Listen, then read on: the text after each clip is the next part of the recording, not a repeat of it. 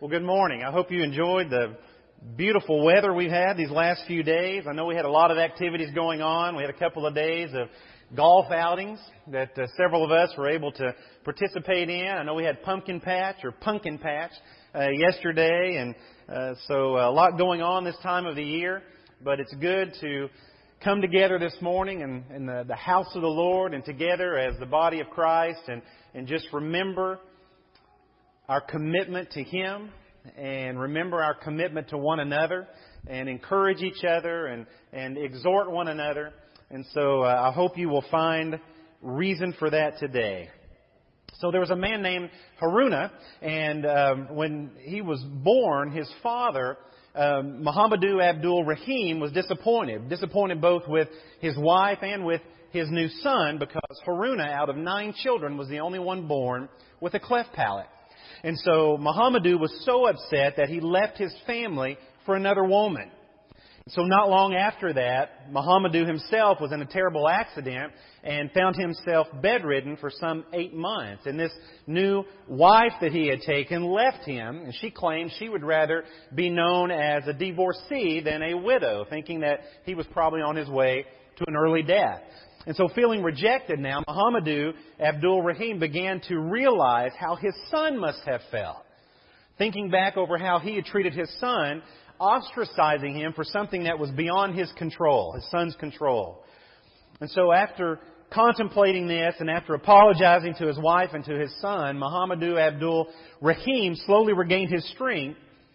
And soon after, his son was able to undergo a, a cleft operation uh, with the love and support of his entire family back together again. And so now, being grateful for his family and for his son, uh, Muhammadu Abdul Rahim told the medical staff, he said, What you are doing is the work of God because you're taking care of people who cannot take care of themselves, those who need help and have no means by which to help themselves. And so we have an idiom that we would use for, for situations like this with Muhammadu. We would say that he had a change of heart. Or as in, we're talking about these few weeks here, he did a 180, right? He did a turnaround. And so when Jesus started his ministry, we read this in Matthew chapter 4 and verse 17. From that time, Jesus began to preach this message, repent or turn around, for the kingdom of heaven is near. And so Jesus uses here in, in this, uh, this, this sentence, he uses a verb form of repentance, which means to change one's mind. To change your mind, or, or to, uh, uh, more formally, to heartily amend with abhorrence your past sins. And so repentance is not just a change of mind, but it's this in, intention, this, this hatred of the way you used to act or used to live. And so you have a change of heart you set your heart in a different direction. And so it is an intentional change or turning away from sin. It's this turning to God. And it's not turning away from the ability to sin because we are going to always have that ability as long as we're in this flesh. We're in this skin on this earth. But repentance is this shifting of the heart from ignoring sin to being saddened and, and deeply saddened by our inability to not sin. It's always getting in our own way, right? And so the change comes in not wanting to sin. And the Apostle Paul struggled with this, and he expresses this struggle that we experience. He wrote a letter to Christians around Rome, and we know it as Romans, and in chapter 7 of that letter, in verse 15, he says, For I don't understand what I'm doing. For I do not do what I want, instead I do what I hate. But if I do what I don't want, I agree that the law is good. But now it is no longer me doing it, but sin that lives in me. For I know that nothing good lives in me, that is in my flesh. For I want to do the good, but I cannot do it. For I do not do the good I want, but I do the very evil I do not want. Now if I do what I do not want, it's no longer me but sin that lives in me. And so, isn't that the struggle? Isn't that the most common connection between every human being? It's this struggle with sin. And so some continue to fight that battle each and every day, putting up a, a good fight, resisting to the best of our ability. And in certain or other aspects of their lives, many have surrendered to sin. They've just given up. No longer fighting. It's too much. And so from the beginning, God has made it clear that that choice is ours. He's given us that choice. You remember back in the beginning when, when hate towards his brother was growing in the heart of Cain. And God spoke to him and he warned him that sin is crouching at your door, the door of his heart. He said, but sin desires you, but you must rule over it. You must take control of yourself. And so, but Cain instead surrendered to sin and he killed his brother, right? And so we don't necessarily see it in the life of Cain, but repentance is found throughout Scripture. Old Testament all the way to New Testament, Genesis to Acts, right? Or Genesis to maps, I mean. And so Isaiah gives us a great picture of the necessity of repentance. And so he, he tells Israel, the Word of God comes through the prophet, he tells Israel is that repentance and rest is your salvation. Repentance and rest is your salvation. So he shows that salvation depends upon repentance. And so change brought through repentance only comes to those who will humble themselves. Because no one full of themselves can be filled with the Spirit. No one full of themselves and full of pride can repent. There's no room for it. And so repentance acknowledges our own sinfulness and this desperate need we have for forgiveness. So when a person is full of themselves, there's no room for grace to be received. And Paul would also write in a letter known as Ephesians in chapter 2 and verse 8, For by grace you are saved through faith. And this is not from yourselves, it's the gift of God. It is not from works, so that no one can boast. And there was no one, I would argue, more qualified to speak of the change brought through repentance than the man who wrote those words. And so Saul of Tarsus was a godly man. He was a godly man, excelled in everything that he applied himself to. He was a member of the Pharisee party of the Jews. Uh, uh, the Pharisees were very careful students of the, of the Hebrew Bible, and Saul was, was able to, to quote extensively from not only the Hebrew Bible, but also using the, the, the new version, the, the Greek translation of that Hebrew Bible, the modern translation of his day. And so he would have been described growing up as, as being bright and, and ambitious as a child, and by his own account, as an adult, one of the best Jews and one of the, the best Pharisees of his generation. And so today we would say he was a good church going boy. He was raised in a good home, a child with the best upbringing, maybe, a, a student of the famous teacher Gamaliel. Not everybody got to sit at the feet of Gamaliel. That was a, that was a high level privilege that Paul found himself obtaining. He was a Roman citizen, trained in the best Jewish schools, and yet this pious man was bent on the destruction of believers in Jesus. And so, for so much religion that he got right, Saul found himself on the wrong side of God. Let's hear that. You can have so much religion so right and still find yourself on the wrong side of God. So only a few short years had passed from, from the crucifixion and the resurrection of Jesus when you have this, this self-righteous, uncompromising religious fanatic assisting in the systematic murder of one of Christianity's earliest messengers, that this godly man named Stephen. And so we read about that in Acts also. And so Luke punctuates Saul's involvement in this, this murderous act, and he has a chilling comment. As Luke retells this for us, a chilling comment in Acts chapter 8 and verse 1. It says, Saul agreed completely with killing him. Saul had no reservations whatsoever about the death of this man, Stephen. The death being stoned to death of this man, Stephen.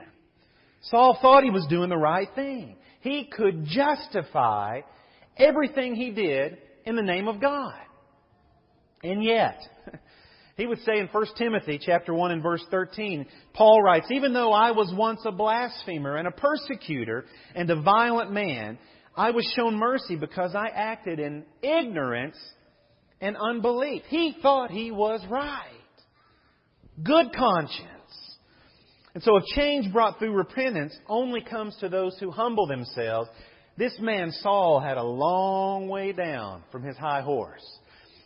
And so let's, let's read this story. Let's look at the story of this conversion here. In Acts chapter 8, beginning in verse 1, we read, Now on that day, that's the, the, the day, the, the time when Stephen was stoned to death, as, as this begins, this persecution time. On that day, a great persecution began against the church in Jerusalem, and all except the apostles were forced to scatter throughout the regions of Judea and Samaria. Some devout men buried Stephen and made loud lamentation over him. They wept greatly for this man. But Saul was trying to destroy the church. Entering one house after another, he dragged off both men and women and put them in prison. Jump over chapter 9 and verse 1. And meanwhile, Saul, still breathing out threats to murder the Lord's disciples, he went to the high priest and he requested letters from him to the synagogues in Damascus, so that if he found any who belonged to the way, either men or women, anybody who professed this Jesus of Nazareth, he could bring them as prisoners to Jerusalem. And as he was going along, approaching Damascus, suddenly a light from heaven flashed around him. And he fell to the ground and heard a voice saying to him, Saul, Saul, why are you persecuting me? And so he said, Who are you, Lord? And he replied, I am Jesus, whom you are persecuting. But stand up and enter the city, and you will be told what you must do. And now the men who were traveling with him stood there speechless, because they heard the voice, but saw no one. Can you imagine? I hear this. I see Saul on the ground and he's acting crazy, but I don't know what's going on. So Saul got up from the ground, but although his eyes were open, he could see nothing. And leading him by his hand, his companions brought him into Damascus. And for three days he could not see, and he neither ate nor drank anything. Now there was a disciple in Damascus named Ananias, and the Lord said to him in a vision, Ananias. And he replied, Here I am, Lord. Then the Lord told him, Get up and go to the street called Straight. And at Judas's house, now this is, Judas was a common name. This is not Judas the uh, apostle who betrayed Jesus because Judas is now dead. He hanged himself, right? This is another Judas. At Judas's house, look for a man from Tarsus named Saul, for he is praying. And he has seen in a vision a man named Ananias come in and place his hands on him so that he may see again. But Ananias replied, Lord, I have heard from many people about this man, how much harm he has done to your saints in Jerusalem. So I'm thinking if I'm Ananias right now, God has just told me Saul has, in a vision, seen a man named Ananias who's going to come to him. I'd be like, Lord, I think you got the wrong Ananias, right? There's more than one Ananias in this city. It can't be me. Because I've heard some stuff about this man, what he's done to people just like me. And here, he has authority from the chief priest to imprison all who call on your name. Paul has the full authority of the Jewish religious enforcement. Nobody can stand in his way. But the Lord said to him, Go, because this man is my chosen instrument to carry my name before Gentiles and kings and the people of Israel. And, and not only is this not written emphatically, I can't imagine God speaking in any other way than I would speak to a child who is worried about doing something that I've instructed them to do or, or, not understanding what I've asked them to do.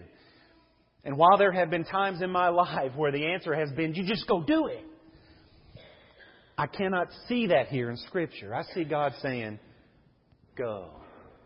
Go. It's okay. It's okay. Go.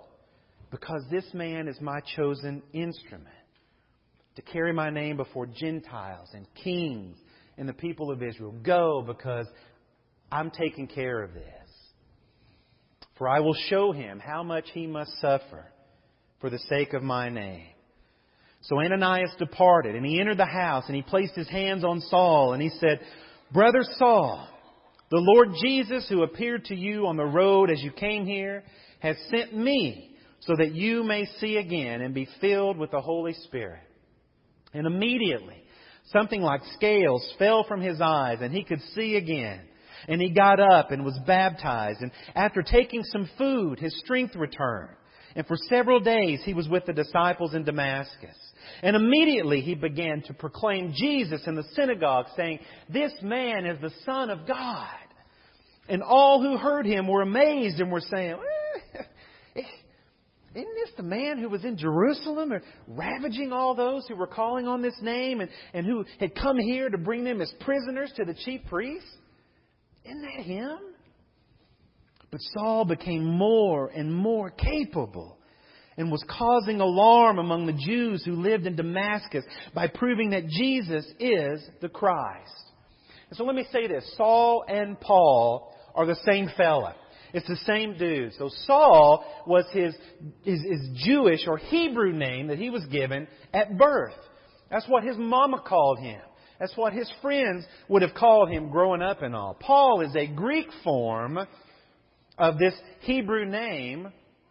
And because Saul was appointed apostle to the Gentiles, that's the non Jews, the non Hebrews, and the fact that his letters in the New Testament were written in Greek, or the Greek language, the Gentile language, then Paul is the form that we read throughout the New Testament.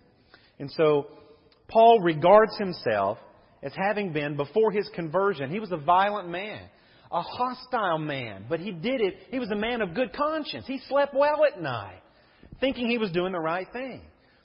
Conscience is a motivator to do what one thinks is right. And this is true for the believer or the non believer. Paul would write about that in, in Romans, the first chapter or two there. However, for my conscience to be an adequate guide in my daily life, I've got to have a desire to please God more than pleasing competing desires that are going on in my heart. And I must know what God wants me to do. I've got to know His will as it's revealed in Scriptures. And see, this is where Paul got hung up. That's where he got stuck. He knew the Scriptures. He knew then. And you know, Paul, Paul had the Old Testament scriptures because he hadn't written the New Testament yet, right? And so he, he had the, the Old Testament scriptures. The law of Moses. He knew the scriptures. He knew the prophecies about the Messiah, this deliverer of, of Israel. But perhaps Paul knew it too well. You ever know something too well? You know something so well that you're ignorant about it? you ever been in that situation? There's a saying that what you believe to be true is true for you and nothing else is. What you believe is true is true for you and nothing else is, right? Because pride can mask itself in righteousness, which then becomes self righteousness. I'm right, you're wrong, end of discussion. Okay? So humility, though, humility allows for faith in Scriptures. I believe that, that Scripture is divinely inspired Word of God but also allows for the admission that in my human limitations, I might be either communicating the wrong message, perhaps, or perhaps how I hear what I'm communicating is, is, is not exactly what's coming out. And so I'm totally missing the mark on how I'm communicating. Pride says, I'm right, and if you don't agree with me, then the problem is with you and not with me. And so before Damascus, Saul could not have imagined how he was wrong. There's no way I'm wrong. He would have argued that to his death. And so he had the best intentions. His intention was to, to purify God's kingdom and to stand firmly opposed to anyone who would go up against him. But what he failed to see in his ignorance was how he himself was the greatest opposition to God's kingdom. And so there's another side to that self righteous coin, and that's when we think we got it all figured out. I think I got this figured out. And maybe not in an arrogant way, maybe not in an I know better than you way, but maybe I got this all figured out in a way that I don't need to spend as much time in the Bible anymore. I know what, I know what it says, right? Maybe I don't need to hear God's Spirit anymore. I've heard what His Spirit says because maybe we don't expect to be pricked in our heart anymore because I've been a Christian a long time. What's God going to show me He hadn't already shown me? I got this. In the beginning, God, right? Jesus is the Son of God. Love God, love your neighbor, right? Two greatest commandments. God's going to win, devil going to lose. That sums it all up, right? That's all I need to know. I got this.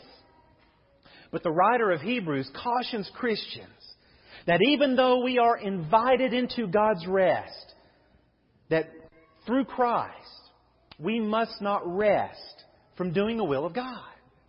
And so to engage with the will of God is to be active, moving forward in our faith while we look towards eternity. Hebrews chapter 4 says this in verse 11 Let us therefore make every effort to enter that rest so that no one will perish by following their example of disobedience. See, the, the in Christ, we have rest. But we can't sit back like we're on a conveyor belt and wait to arrive at it. We are still moving towards that rest that we have been assured of in Christ. The Christian life does not stop when the water is dried from our skin. It keeps moving. Lest we perish following the example of others' disobedience. He's writing about those who, who forsook their faith, forsook Christ. And so, for the Word of God is alive and active, sharper than any double edged sword. It penetrates even to dividing soul and spirit, joints and marrow. It judges the thoughts and the attitudes of the heart. So, if the Word of God is, is, is alive and active, that means that God continues to work on us. But we got to show up for the job. We still got to show up because repentance takes work. It takes work on our part because we may be very comfortable in the way we think. We may be very comfortable in the way we've been living. And as Mark Twain rightly said, nothing so needs reforming as other people's habits, right? Nothing needs more reforming than everybody else. Not me.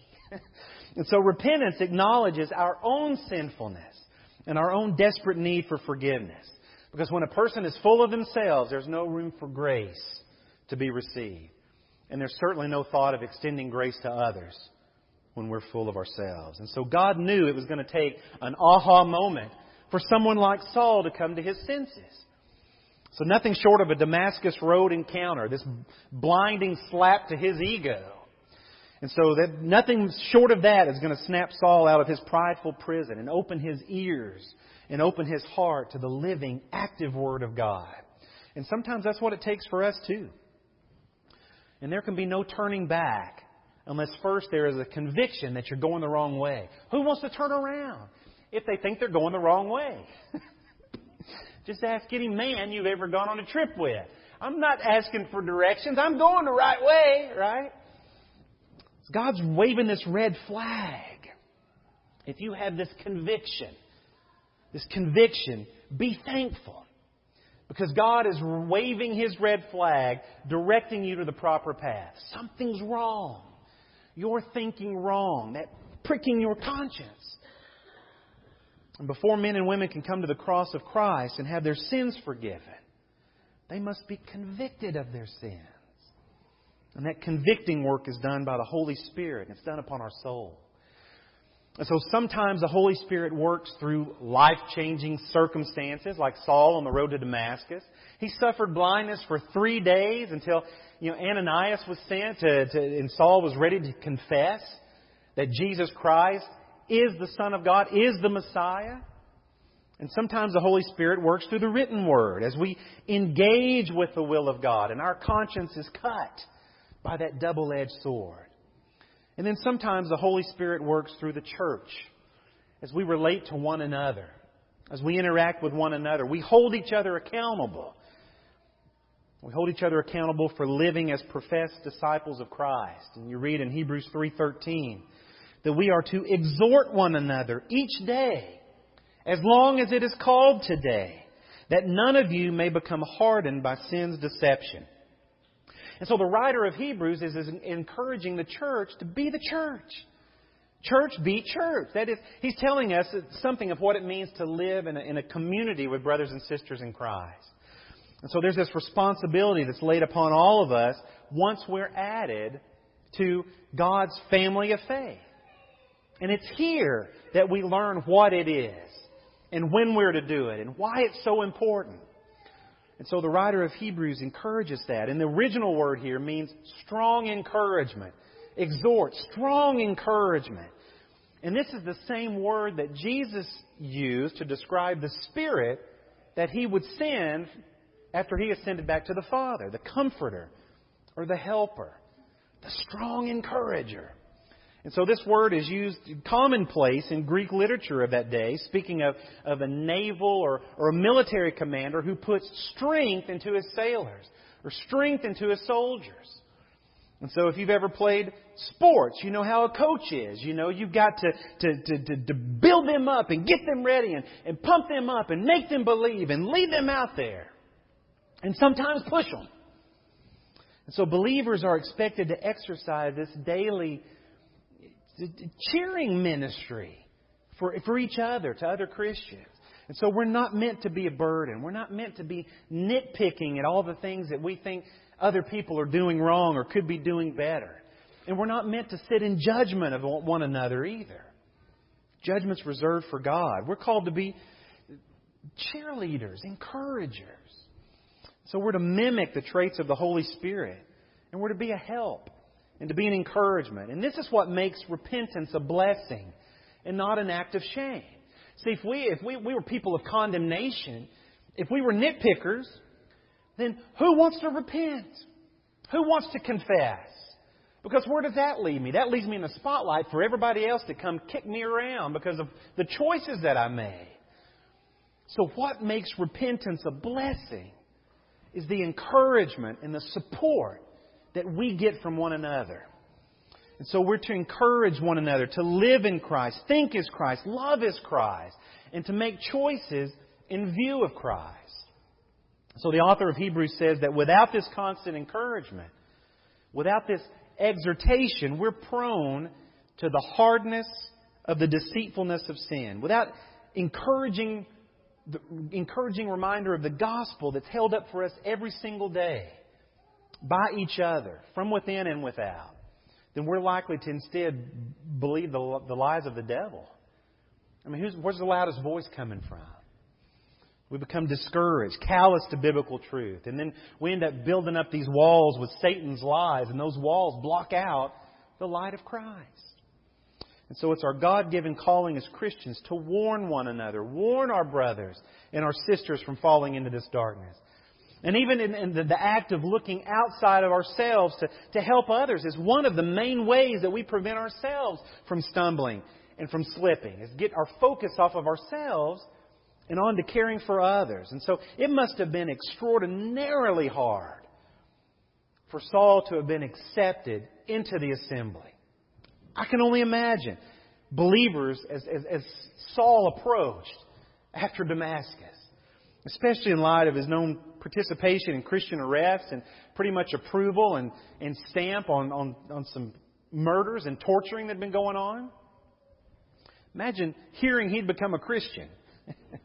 well, Christian ain't what he used to be, is it? You know? How do you get past that? How do you get past someone like that who says and, and is trying to show that their life has changed? How do you do it? Acts chapter 9 and verse 26, we find that when Saul arrived in Jerusalem, he attempted to associate with the disciples, and they were all afraid of him. How can you blame them? Because they did not believe that he was a disciple. That water didn't change him. Nothing changed about him. How could it change him?